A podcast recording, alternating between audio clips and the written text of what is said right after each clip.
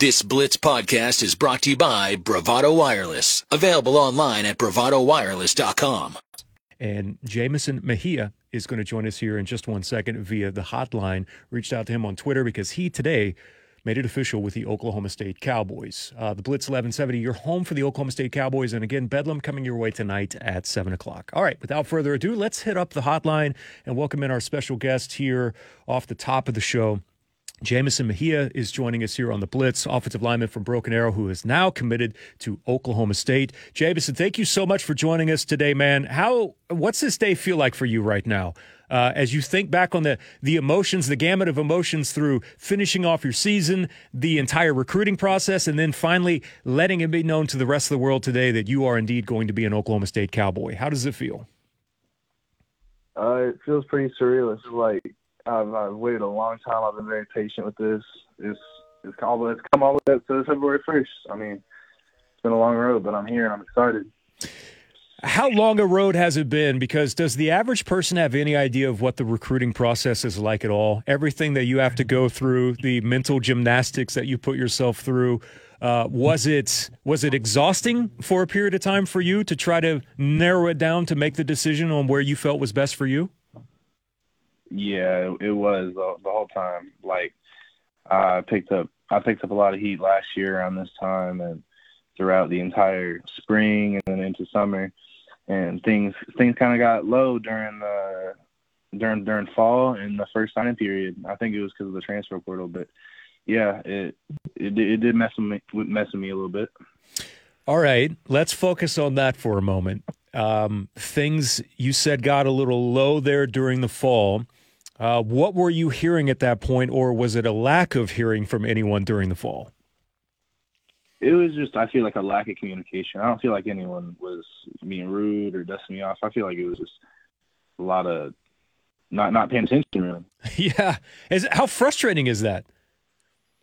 It, it's, it's, it's pretty frustrating because you're trying to go through right your regular football season in general. You're trying to think about your future at that point and you come off of being white hot from from the previous summer where you had a lot of attention around you. How did you deal with that process of feeling like hey man like i'm, I'm still the same guy. As a matter of fact i'm getting better. What did you do mentally to get through that time um, I, I really prayed to God, and I knew like if I, I worked this hard, if I did this, if I did this well, that it's all gonna pay off in the end, and something's gonna come through, like like my dream right here. All right, I want to go back. Um, tell me a little bit about making the transition from tight end to the offensive line. What was that first conversation like, and how much convincing did it take for you that that would be the best thing for you? Uh, it was actually a lot. I was hearing it when I was uh, really, really young, like a freshman, and I was still playing tight end. And I played tight end up, to, up until sophomore year. And the the thing that really convinced me, I guess, is one of the first times, probably the second week I was over at O line. I, I really wasn't liking the position, but I put uh, our bestie tackle on the floor, and our coach just said, "You're going to be someone one day, Nahia." And I guess that sparked some so I love the fact that you were like, look, I'll be honest, I didn't even really like the position at all. At what point mm-hmm. did you actually yeah. start to like it? Um, shoot, it had, it had been a minute because I I started playing tackle and then I got injured. I still kind of wasn't liking my position. I think once I started putting on the weight, is when was when I enjoyed it more because I felt like I was getting pushed around a lot. Okay, all right. How much weight did you have to gain during the transition? Uh, that first year it was probably thirty pounds. what were you eating? Everything. Uh, a lot of a lot of peanut butter. Yeah. A lot of chocolate milk. That was that, was, that was a go-to snack, butter and chocolate milk. I, I've heard you before say that there's there's no doubt in your mind that you you well, and I don't know. I'll let you tell the story. But how how much did Coach Pruitt, your O line coach, help you get to this point through through everything through the transition? How would you be where you're at right now without his guidance? No, I, I wouldn't, because I got here. I was really underweight. He that's when he found me. I was I was probably like 210, 200 pounds. And he he really saw that in me too, and I like that. I like that about him, and he knew how to coach me personally. Like he had a great way of, of doing it, of executing it.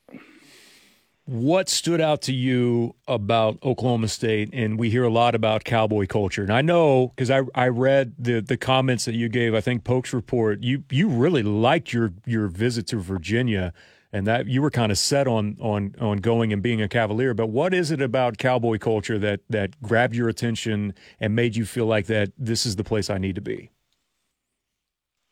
It was just see they they were really tight of Virginia, but here it was like people it was people like me, like I it was my people, it was Oklahoma, and it had that same same feel, that family feel. And I guess that's why overall I, I chose it. How many offers in total did you have? Um, I think twelve Division One, and then two two Power Five when you look back on on your entire journey, um, was there a moment when it clicked to you where you said, "Oh, I'm I'm good enough, and I have the skill that I can go play at the next level"? Um, as soon as as I started learning like how to be an O lineman, and I understood like how we move, and I started looking at the people around me. I started looking at linemen that were heavier than me, and they weren't. They couldn't do the things I was doing as fast as I was, and I was like, wow, uh, I, I could get ahead of them real fast. You know, I talked about Coach Pruitt a little bit. I'm, i would assume that it's a you know, it's a it's a large group of people um, that that you can now look at, back on and say, hey, without you, I you know I probably wouldn't be here. But how important is yeah. that is that close knit group that surrounds you?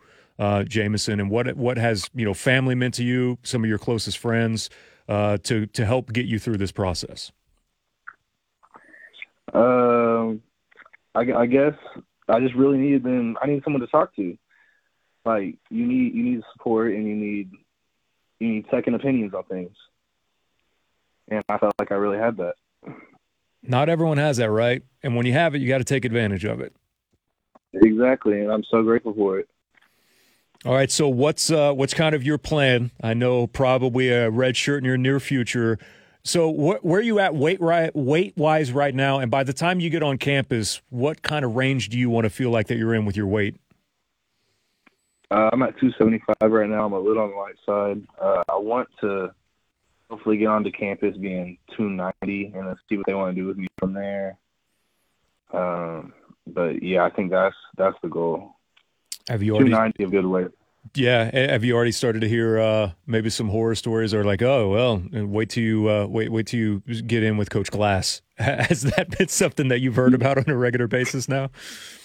Yep. Mm-hmm. no, That's awesome.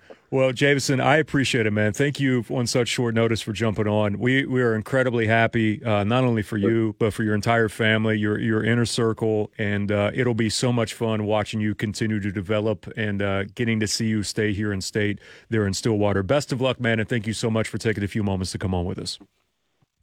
Thank you. Of course. All right, there he goes. That is Jamison Mejia, who is joining us here on the Blitz 1170 new commitment to Oklahoma State University, headed down there to be an offensive lineman. Senior season of Broken Arrow.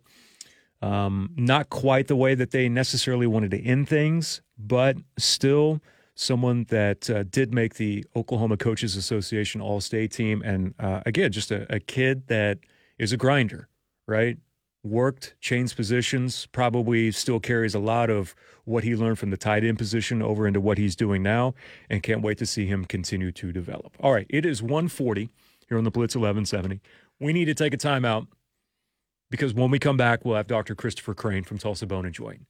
Want to get down to the bottom of a few things.